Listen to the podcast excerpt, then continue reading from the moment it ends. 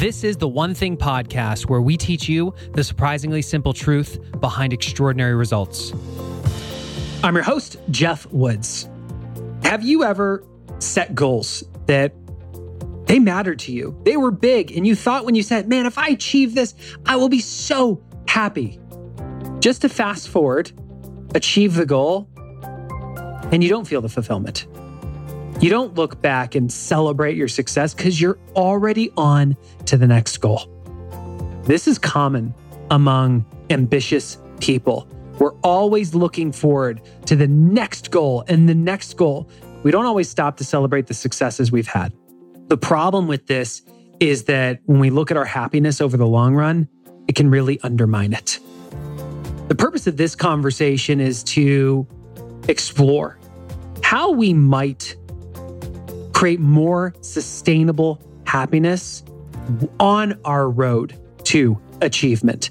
The person you're going to meet today is someone who has been working with business owners for decades. He started a program called the Strategic Coach. He's one of the early pioneers of the coaching industry, and he's the author of a brand new book called The Gap and the Gain. We're going to have a conversation about what it means to shift your perspective so you get out of the gap where you'll constantly be dissatisfied, and how to shift toward living in what he calls the gain, which is where happiness lives. And when I heard of this idea, it really resonated with me, because what he basically says is when you live in what he calls the gap, which he'll explain what that is, you're essentially committing yourself to a life of unhappiness. And if you are able to shift out of the gap and toward the gain, that is actually where happiness lies on your way to achievement. Our hope is that this episode will challenge you to assess where in your life are you living in the gap? Where are you living in the gain? And based on that, what's one thing you can do so that you're even happier as you focus on your goals this upcoming year? With that, let's get into this conversation with author of the brand new book, The Gap and the Gain, Dan Sullivan.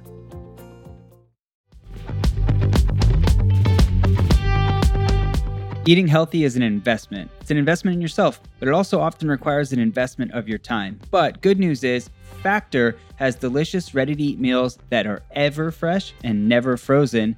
They're chef-created, dietitian-approved, and ready to eat in just 2 minutes. With Factor, you can choose from a weekly menu of up to 35 options, including popular things like Calorie Smart or Keto Direction or Protein Plus or Vegan and Veggie. Also discover 60 more add-ons every week, like breakfast on the go, lunch snacks, beverages to help you stay fueled, feel good all day.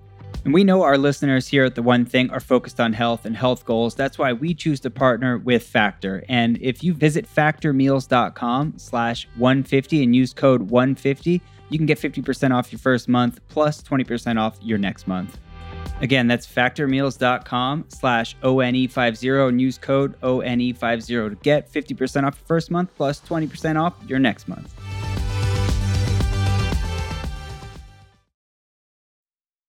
Dan, I'm excited to have this conversation. Right off the bat, how would you describe what is the gap and what is the gain?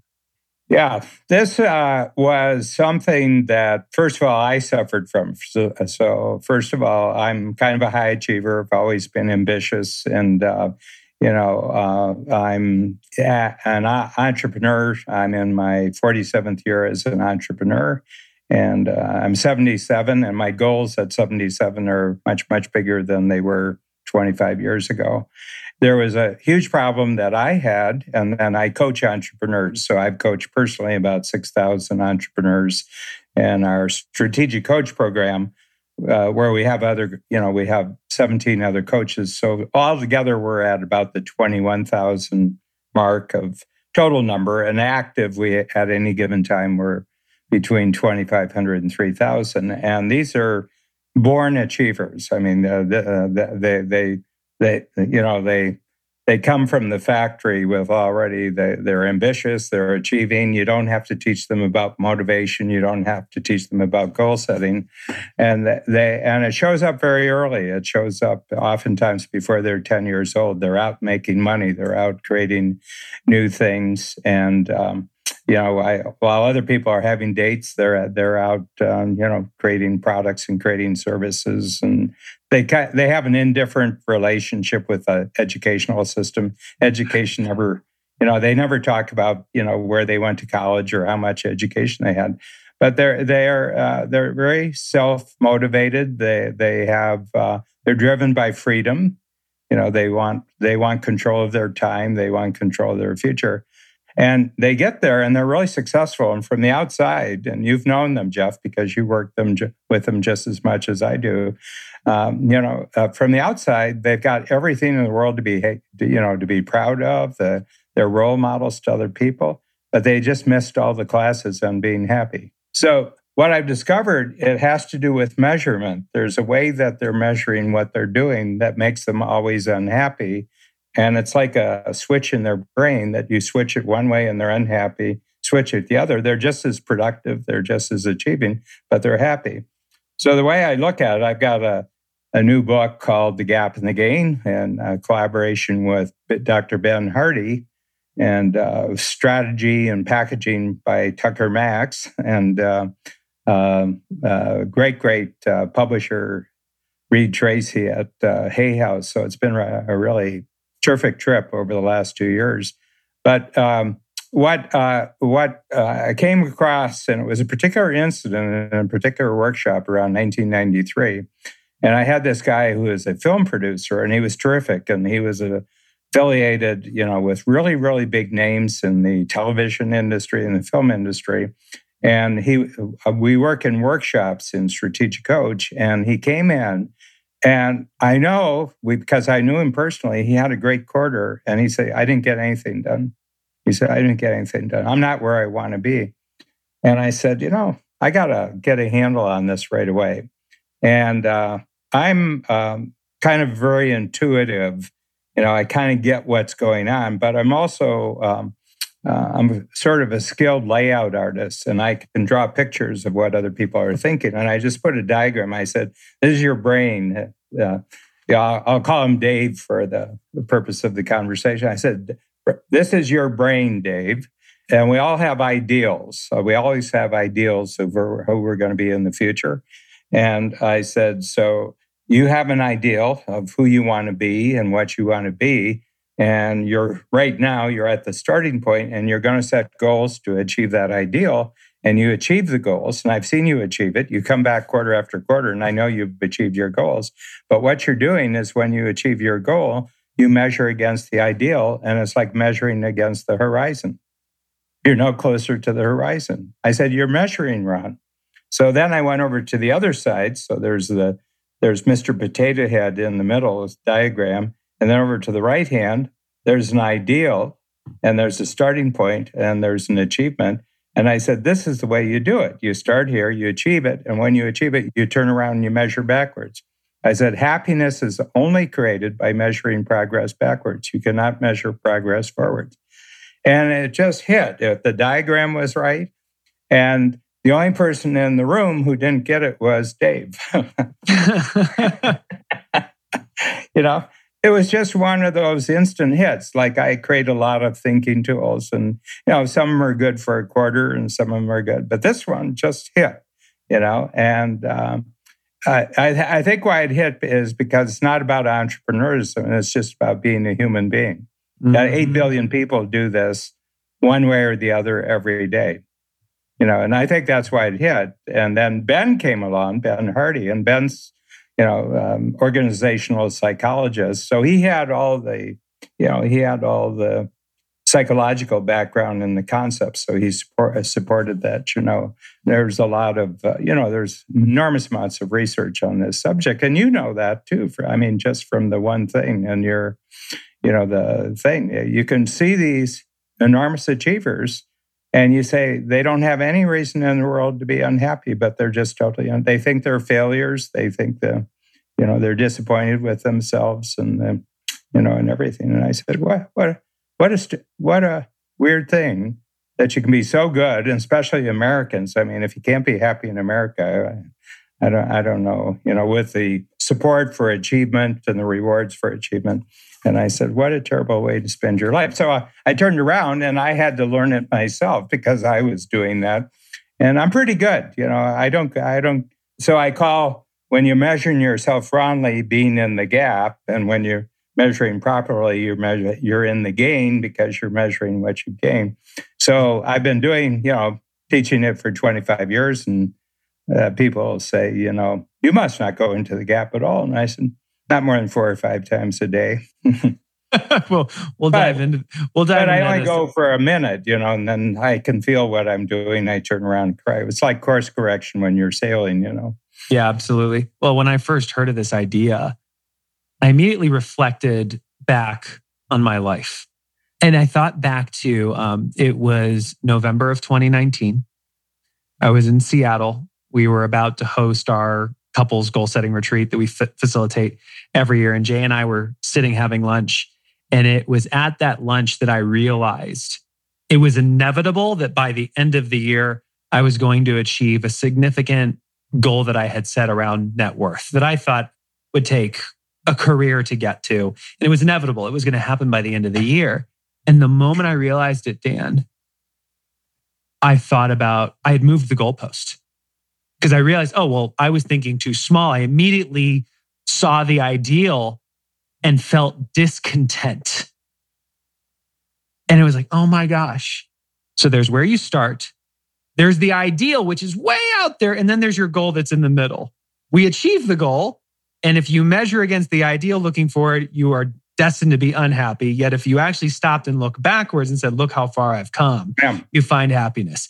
Why do you think it is that at least for achievers, which is the people listening to this podcast, why is it that we don't look backwards at how far we've come and celebrate that?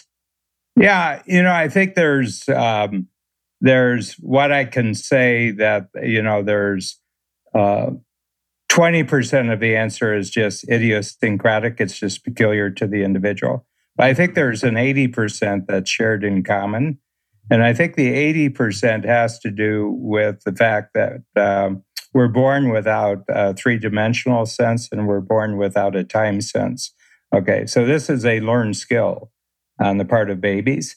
And, it takes... we know from research that children are born blind and regain their sight. Like they're, let's say they're 15 years old and they get their sight back. It takes them about a year and a half to grasp what three-dimensionality is. So we know it's a learned skill. I mean, the brain has the built-in capability to learn it like we do with math and we do with language. But three-dimensionality, and you're bumping into things and you're miscalculating, as a child. And then when you get outside, there's this thing called the horizon. And we're pretty good with that. I mean, we're okay with that. We don't have emotional trauma by the fact that we can't get to the, with the physical space, actually coming to space. And I think it's a mental construct, the horizon. There isn't actually a horizon. It's something that's constructed in the brain that gives you a sense of perspective of what's an achievable goal distance-wise right ahead of you. And we're okay with it, that when we get to the place we're headed toward and we measure against the horizon, it doesn't cause us trauma. And then we measure backwards, and of course, we feel good. But there's something about time which is harder to grasp. I think our time sensor is more unique. I think everybody does something different with the past, and I think everybody does something different with the future. So I think there's less of a common understanding of how we come to grips with time. Distance, you get punished physically if you miscalculate, space, but with time. And one of the problems is that we're born with different, vastly different abilities to visualize the future. And you would know from living with yourself. How old are you, Jeff, now? I'll be 36 in November. That's still legal to be 36? I know, right? Anyway, So anyway, but you know that there was a point when you were growing up that you just realized that you had way more ambition than other people. Mm-hmm. Maybe in your family, you know, the biggest... I actually know exactly when it was in elementary school. I remember going to my mom one night and asking the question, comparing myself to other people and asking, why is it that I'm so different? Yeah, yeah. And I would say it's essentially that you have unusually vivid capability to picture yourself in the future. It's almost a problem because my wife and I literally can visualize it, yeah, but it disconnects me from the present. Yeah, yeah. And the problem is, with it that I've discovered in myself because I grew up on a farm and I never had any playmates my own age until first grade. So I cracked the adult code when I was about 4 or 5 years old. I just learned how to discuss with adults. And I was talking to adults who had been in the First World War, who had been in the Roaring '20s. I was born in 1944. I was born just before Normandy, the invasion of Normandy. Big things happening in the world. So these were people who had been through the Great Depression. They had been through the Second World War. And it was so fascinating to me, to talk about them. And I had this great question when I was about 6 years old. And I would meet somebody who was 30 or 40 years older than me. And I'd say, when you were my age, I'm 6 years old, what was going on in the world? And I could keep an adult going for 2 hours. Mm. But what I realized was that adulthood was about doing big things, so when I got to, grade school, I never experienced a lot of social peer pressure because I wasn't really interested. They didn't have any experiences, they didn't have it. So I was always wanting to be an adult, I wanted to get out there in the world and do, adult things that I had learned about in my conversations. But the big thing is that it makes you very non-understandable to other people, okay? And you have to drive yourself because you're not getting encouragement in the normal way from parents necessarily or from teachers or other adults because, you probably at 14 were much more ambitious than 40-year-olds that you were meeting or, 26-year-olds. And so you feel that it's a 24/7 job to keep tight rein on yourself and drive yourself. And that if you let up, You won't get to where you want to go. So I think there's a self-driving thing that comes in with high achievers. And there's part of them that doesn't trust themselves. That if I don't drive you, you're going to stop. Yeah, that makes sense. I want to go to, you shared how often you end up focusing on the gap versus the gain. It's every day. And ever since I've become aware of this idea, I've become more aware of when I go to the gap, trying to shift to the gain. What has that process looked like for you? Yeah, well, there's a couple practices. I mean, one of them is a daily practice, and we actually have a free app on the App Store, which is called Winstreak. And what it does, it's just on your phone, and at the end of every day, you describe the day as 3 wins. Regardless of what happened, you find the 3 wins for the day, and they'll be in different places. And you do that, you do it before going to bed. And then before you do that, you can project to the next day what are going to be 3 wins tomorrow that are even better than the 3 wins you had for day. And it becomes a habit. I mean, you do it, and it's got a 30-day backwards, so you can see your wins for... And it's really interesting. One of the things is that, our entrepreneurs have, on average, they have more children than the normal population. So I would say in our 2,000, 2,500 clients, on average, they have about 3 kids. And that includes people who don't have 8 kids at all. So, I mean, we've got... we've got people with 10 kids, 11 kids, 12 kids. I mean, it's very, very unusual. But they're big check writers. Children are expensive these days. Oh, yeah. And, you know, and they make the kind of money where they can have the size family they want.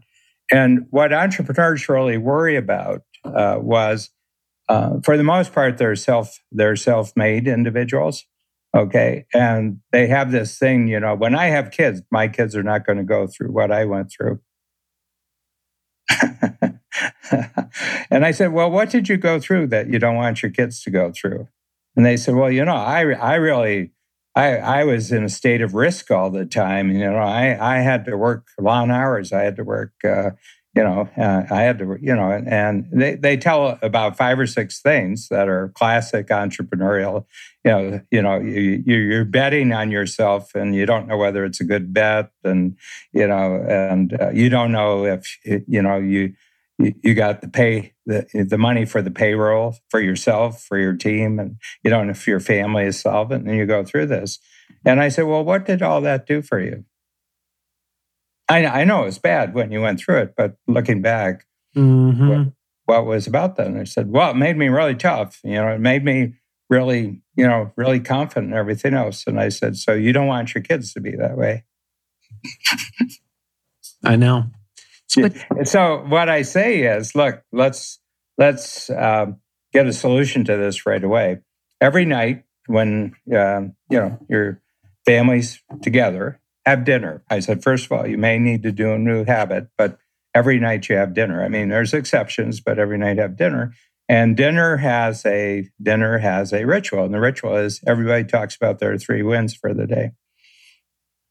And the kids will say, "Oh, Dad, there was not." And I said, "Doesn't matter. You just stay with them. Okay, don't have to have 3, but you have to have 1." And within a couple of weeks, they'll have 3, and then they're hooked for life, and they won't let you get go anywhere or do anything until everybody talked about their 3 wins, because it's dopamine.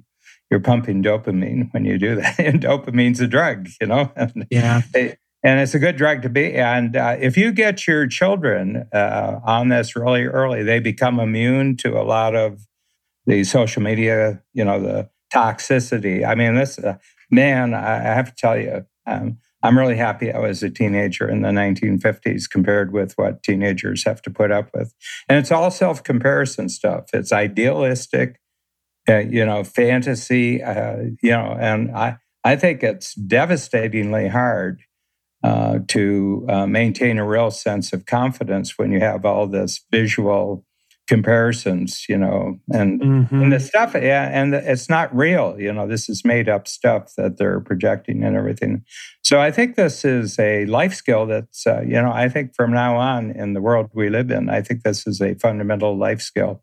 Yeah. Just how you measure, how do you create happiness out of your daily progress? I think it's a fundamental life skill. Well, what I love about it, Dan, is the simplicity.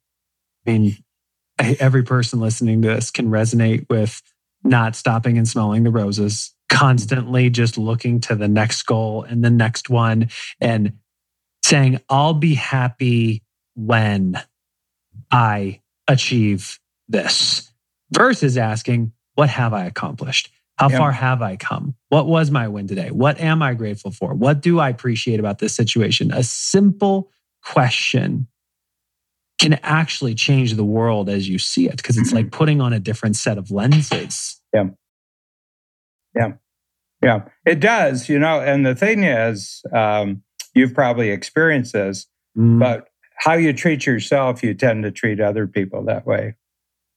So if you set things up that you can't win, you more or less set things up so that other people can't win either.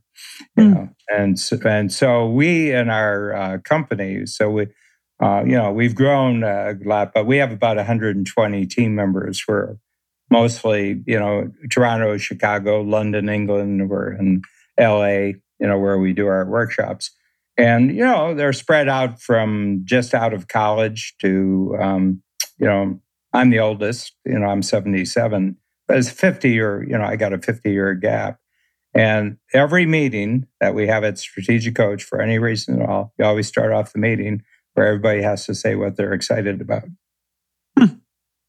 You go around, if there's 8 people, it may take 5 minutes, 10 minutes.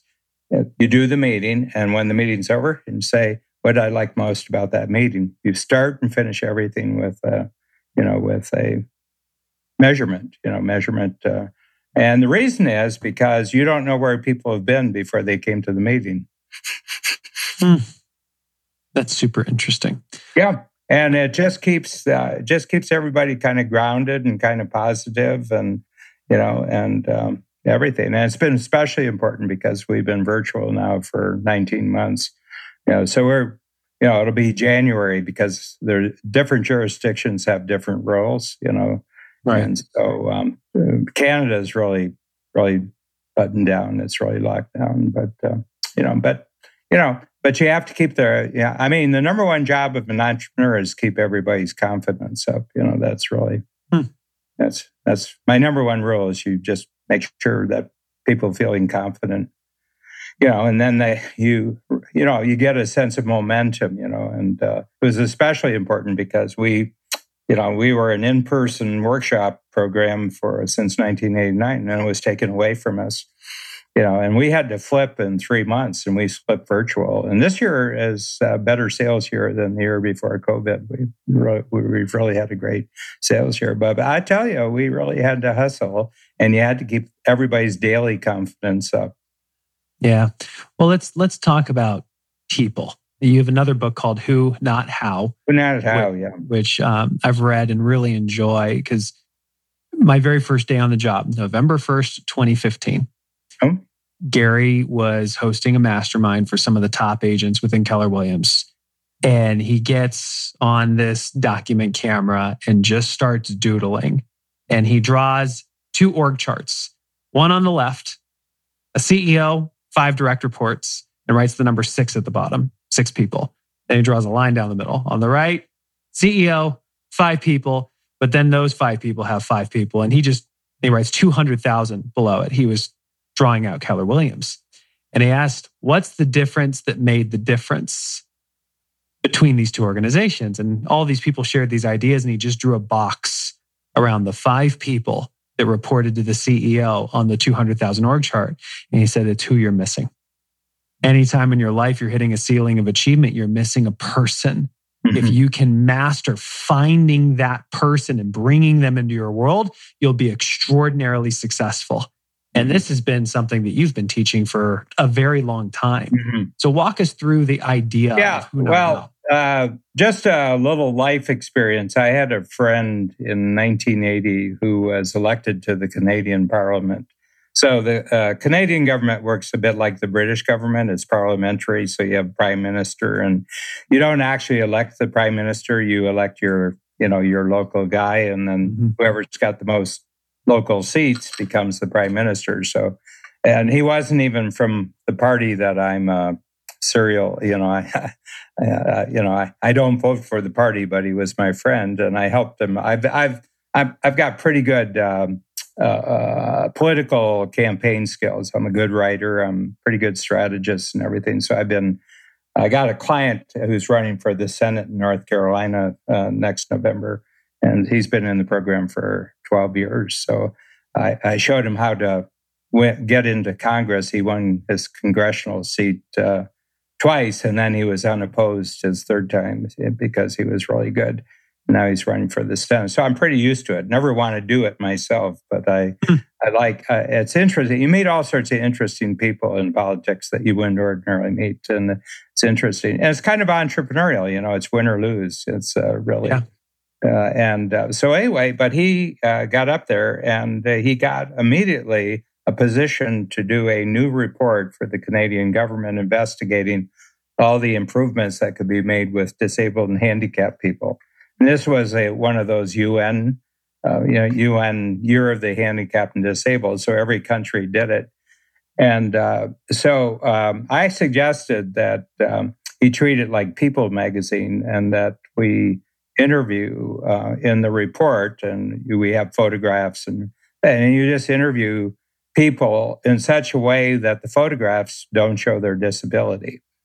You just have their words. And you see that they're completely normal in terms of how they think and how they talk. They've just got this, limitation, and they have this restriction.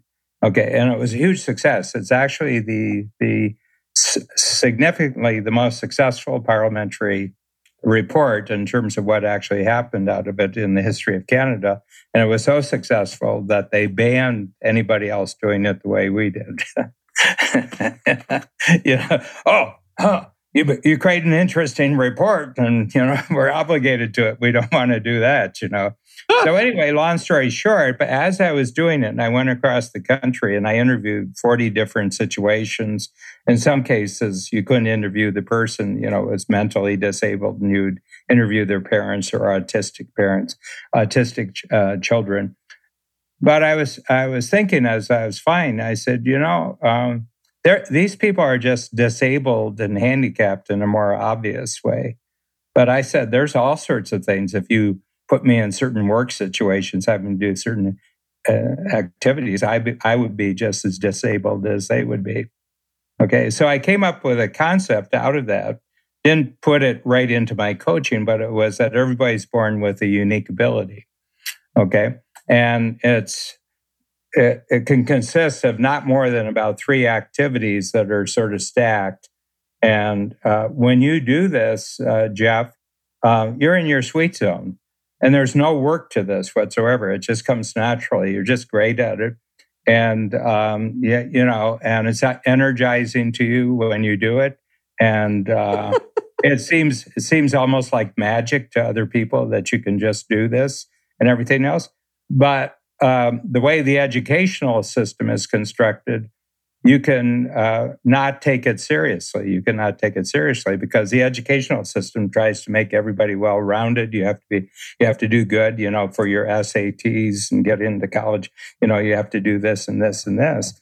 And I say, yeah, but when you get out into the marketplace after the college, you're only going to get rewarded for where you're great, but you may have been taught that you can't focus on that or anything like that. And I said, you know, but entrepreneurs aren't necessarily controlled by the normal system because they're not going to be employees for the rest of their life. So I said, probably the way an entrepreneur starts off and the way they form their first business, they're kind of in their sweet zone. They just haven't mastered yet the money-making side of it, and they just haven't done it. So, you know, I'm strictly a front stage guy. You know, and so we've got a company, you know, of 120 individuals. My wife runs the whole company, and her unique ability is putting together great teams. She just has this phenomenal ability to put teams. And if I attend more than 2 management meetings a year, I call for a investigation on why I had to be at those 2 meetings. I'm just not involved in the management of the company, but I can knock out new ideas. You know, I can great new workshops, and I never get tired of it. So I'm freed up from everything. You know, I would say I'm freed up 95%. I mean, this, you know, having this hour with you is why you have Dan in the company, is just to, you know, to communicate with the outside world. I'm really good at marketing. I'm really good at presentation. I'm really good at coaching and everything else, but it's all front stage, nothing backstage. So what we began to realize, you know, and there's testing. Colby's a good test for this. There's another one called Strength Finder, which is really good. DISC is kind of a good one for this. There's a new one called Print, which is a really good test. And what they show is where your sweet zone is. That when you're in your sweet zone, things come easily. You know, you don't get frustrated. And why don't you? I mean, go back to the Gary's model there, that one person should just be giving the other 5 purpose. Yeah, and it was actually Dave, you know Dave Osborne. I very well, actually. Yeah, Dave was at Genius, and he had been in program coach for about a year. And, you know, I loved his presentation. But he was talking about that the first half of his life he found very, very difficult, the first half of his career. And he said, and then there was a shift, and it came out of a simple realization that 90% of the most talented people in the world can't give themselves purpose for their talents. But he said, if you're an entrepreneur, that's probably what you're a genius at, is giving a purpose to other people's unique abilities. So he says, why should you be doing anything else except giving purpose to other people's capabilities? Well, it's so that sort of explains it. But what he said was very decisive in my thinking about who, not how, and everything. And who, not how is actually from Dean Jackson. You know, Dean is like the marketing guru. He's like Buddha. He's like a marketing Buddha. And we had, I told him one day, I said, you know, I've been thinking about procrastination. I said, you know, procrastination is kind of like this dirty, dark secret that everybody keeps hidden from the rest of the world. You're kind of embarrassed. And I said, I'm beginning to think that procrastination is a really good thing. And I said, and he says, what? How can I said, for example, you set a goal, and Dean, you know, Dean's a big goal setter, you're a big goal setter, I'm a big goal setter, and you get really, really excited about it. And it's a what? Okay, so the thing is a goal. And then about 3 minutes later, you get depressed because you just say, well, all the how I have to do, now I have to do all the hows to do it, and you get kind of depressed by it. And I said, don't do that. Your job is to say what the what is, and then find the who's who do the what. Or Dean said this. He had a little diagram and he showed it.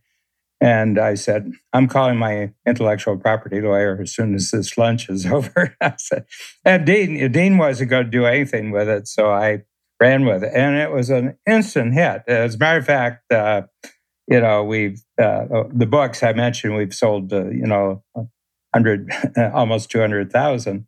But I was looking at Amazon the other day, and Robert Cialdini, you know, the influence guy, he was at Genius Network last year, and he said, you know, the sweet spot for a book review on Amazon is between 4.2 and 4.7. He says all fives is just not plausible, and below 4.2, it's got some problems. But he said 4.2, so we're about 4.6, which is really good.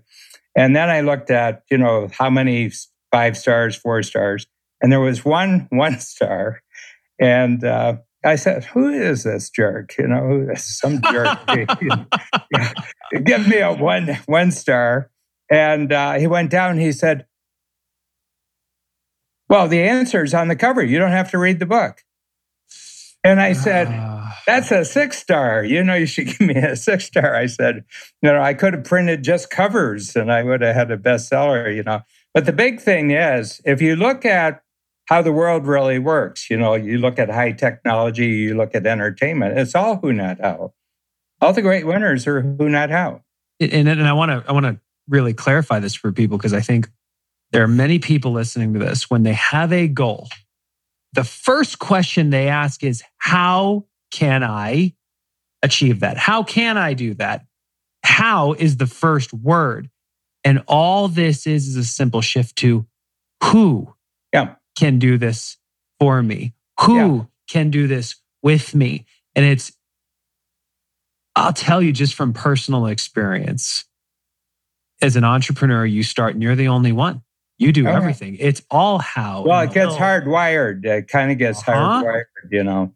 But I remember Gary saying that the mistake is you trick yourself into believing that you're actually good at any of it, even though the business gets off the ground. And then you strangle the business versus asking, who's the person I can bring in who's extraordinary at this, where I'm mediocre at best. Give them the autonomy to run and free you up to grow it and bring in the next person and the next person. Yeah. Yeah. But you look at the world of, you know, like people who are, you know, superstars in the spotlight. And I have to tell you, you know, I used to have this, or, you know, when we were in the late 80s, early 90s, I said, you know, Frank Sinatra doesn't move pianos. Ain't that the truth? Yeah, no. And I said that, but you know, stars, you know, they've got whole teams that they advance people and, you know, and everything like that. And, you know, I remember back, you know, the late 70s, and Carter just wasn't the right guy to be president of the United States. And the thing that told me that there was a story that if you were one of his speechwriters or you gave a report to him, report would come back and it was all marked up in red, and he had changed your corrected your spelling and your grammar. And I said, you know, I don't think the people of the United States voted for this guy to be correcting other people's spelling and grammar. You know, I think this is a very, very expensive proofreader you have. Yeah. You know, and a lot of entrepreneurs at certain moments during the day they're the most highly paid secretary in the world, or they're the most highly paid filer in the world. You know, they're just doing all this crappy stuff. And I think it's a bit of cowardice actually that does this, that they won't really bet on themselves because they can always blame it on busyness. They're too busy to bet on themselves. Yeah, I think there's I was talking to a client this morning that said we're just getting started in the engagement, and they said, I asked what the biggest challenges their people have when it comes to managing their time, and she said everybody's too busy to focus. Yeah, and but they're actually too busy to be courageous. Actually, you know, when you think about it, you know, and I mean. Everything new you do as an entrepreneur, there has to be a period of commitment when you don't have the capability. Okay. And you don't have capability is great. Capability feels good, and confidence is the reward for having capability. But when you start anything new, you have neither capability or confidence that lies in the future. So you have to start off with commitment. You just have to be committed. And then there's a period, it can be long or it can be short, where you just have to be courageous, okay? And people say, well, what's the difference between courage and confidence? I said, confidence feels really good. Courage doesn't feel good. That's why they call it courage, you know? And the thing is, but you can keep yourself busy so that you don't have to commit and be in a period of courage, you know? And everybody's got their own, you know, everybody's, you know, when they look at their life, they're brave in some area and not so brave in other areas.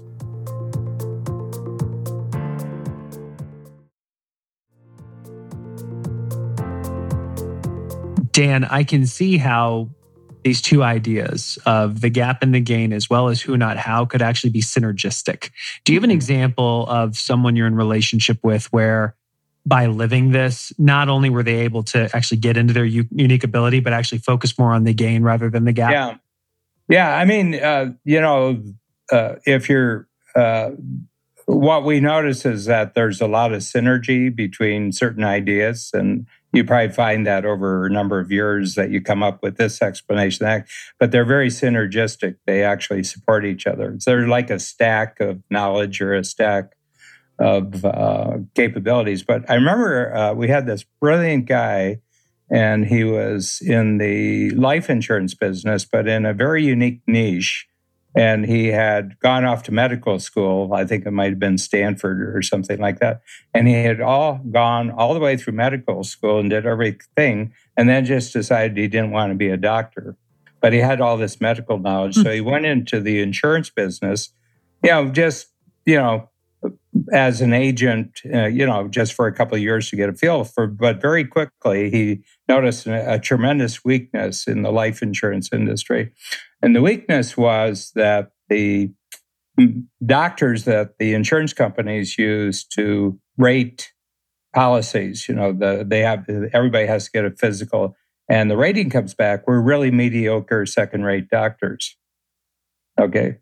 And so they just worked by formulas. I mean, there wasn't any really intelligent taking a look case by case and seeing any difference. So what he created was a second opinion that if you got rejected by a life insurance company, he would bring in. He had all this medical knowledge himself, but he knew where the doctors were that he could bring in as heavy guns to the case. And he was just fabulously successful, because we're talking about people who are, you know, 70 years old and they're worth $100 million. These are not small premium cases, you know, but, you know, they got something that just wouldn't go through the robot filter at the insurance company. So he just made an enormous amount of money, you know, because you know, the insurance agent wouldn't get paid and everything else. So he would get 20% of the, you know, his fees were equal to 20% of the agent's fees, which were zero before he came into the case. So anyway, that's just the story. Super achiever, really tough on himself. Really, really tough on himself. So I did the Gap and Gain in a workshop, and I just saw him. It was like I had hit him in the head with a sledgehammer, and he didn't talk about it. And he came back the next 90 days. We work on a quarterly basis, so that he came back and he said, "I just want to tell you a story." He said, "Just before you told us about this concept," he said, "I was home to see my father, and we've had a very difficult relationship. My mother's dead, and my siblings are all somewhere else. And we were sitting there, and we were at the dinner table, and my father was just sitting there like that. And he says, 'What were you thinking? What were you thinking?' He says, 'About what, Dad?' He said, 'You went through 4 years of high school, and you got 39 A's. And 1 B. What were you thinking that you couldn't work a little extra hard and get 48s? He's 40 years old. This happened 22 years previous. And this is what his dad's been mulling for 22 years, why he didn't work harder to get that 40th. And he just sat there. He said, "Dad, you know, I've been really successful in spite of that B." He says, "I graduated from Stanford Medical School." "Yeah, but," he said, "if you just worked harder, I could have told everybody that you're the first student to get 40 A's. So that's just half the story. So it wasn't an entirely enjoyable dinner. And he's on the way home, and he had to pull off at a, just into a parking lot. And he sat there, and he suddenly realized that he was doing the same thing to his daughter. And, you know, as he went on, and, that was one capability that he developed, the measuring progress backwards. And you could just see he had stories to talk about, addiction and rehab and everything in his life, which were solutions to the pain he was feeling. And then we got into the unique ability thing. And this was before the, before Who Not How. I'm talking about something that happened 10 years ago. But he suddenly realized that most of his dissatisfaction with his life is that about 90% of what he did every day, others could do better than him. And the moment he did, then he began to realize that one of the reasons why he was always dissatisfied with his activity, because he was mostly doing the wrong activity, and it's hard to be satisfied doing the wrong activity. And anyway, so that you see the matchup between the who being in the who and being able to measure correctly backwards about your progress. Yeah, it makes the world of sense. And I can only imagine that the moment you're clear, not only on what you're destined to do, but it just fills you up. This is what I'm going through right now. I found my who January of this year. The company's going to double this year. And I have just gotten so clear on what are the things that I am the best in the company at doing that light me up. It is black and white. It is so clear. And to realize everything else really should not be on my plate. And Now it's Jeff. His name's Jeff. Jeff's job to make sure that all the team is built to take that off my plate, so I get to focus on what I'm actually great at. Yeah. And when you think about this, I mean, you're 36. You can easily, one of the first things that when clients come into our program, first hour of the program, I said, we have a little exercise, say we got a box here, and I just want to write down the age at which you're going to die. Okay. And everybody does it. People always said people don't know when they're going to die. I've done this with 21,000 people, and they all put the number down. So one of them, let's say, I say, well, what number did you do? And he said, 85. I said, 85. Let's not talk about 85. Let's talk about 84. It's a year before. It's a year before. How are you physically? Great shape. Okay, great shape. Mentally, sharp. Financially, no problems. Relationships, great. how you look at the life you've lived so far. Really proud, did everything right. I said, okay, you're 84, great shape, mentally sharp, financially well off, great relationships, and you're proud of your life. What do you think the chances are you die at 85? They said, oh, no, I wouldn't die. Well, how much longer? And they said, 15, 20 years. I said, which? 15 or 20 makes the difference. They say, 20 years. I say, okay, so you've been in the room for an hour and I just bought you 20 years. Okay.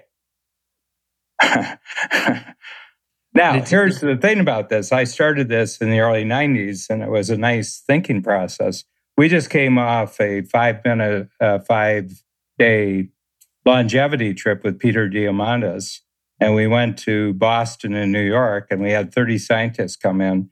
And this stuff is real. 5 years. Well, I'll tell you, Jeff, I started really looking at this about 10 years ago, and I'm 77, but my physical age is 64.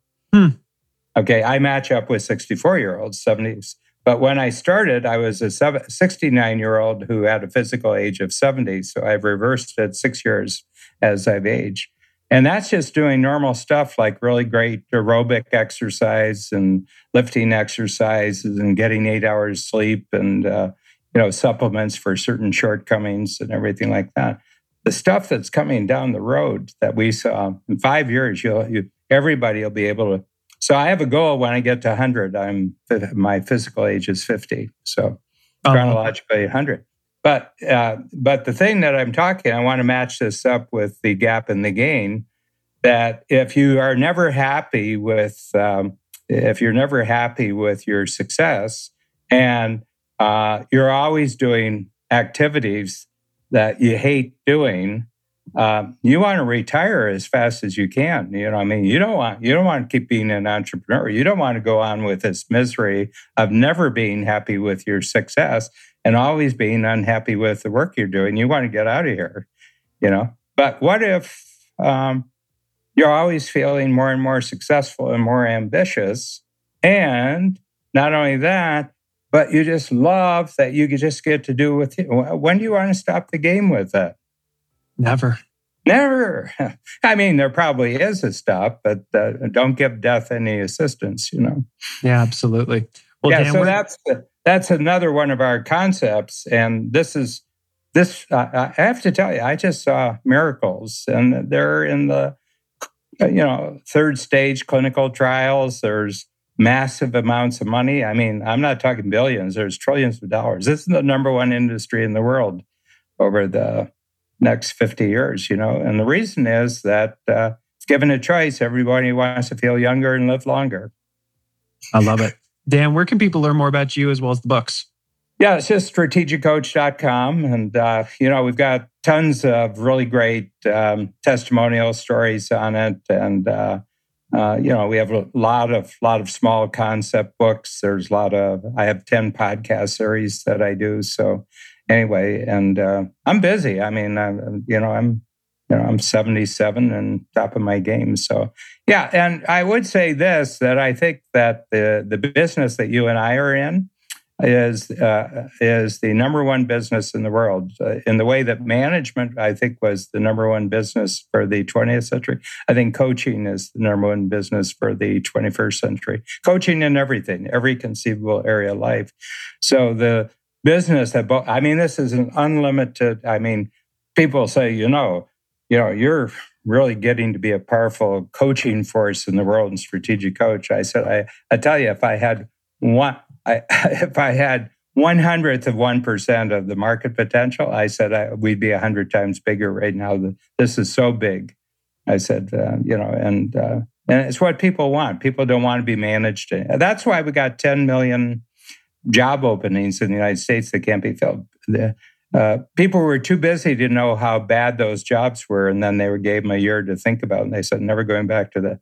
Just crappy bosses, crappy jobs, crappy environment, crappy 1 hour commute each way, crappy everything, crappy pay, and everything else. No thanks. Yeah. I think that in 2 years, the buyer seat has moved from employers to employees. Agreed. Agreed. Appreciate the time, Dan. Thank you. Okay. Thanks, Jeff.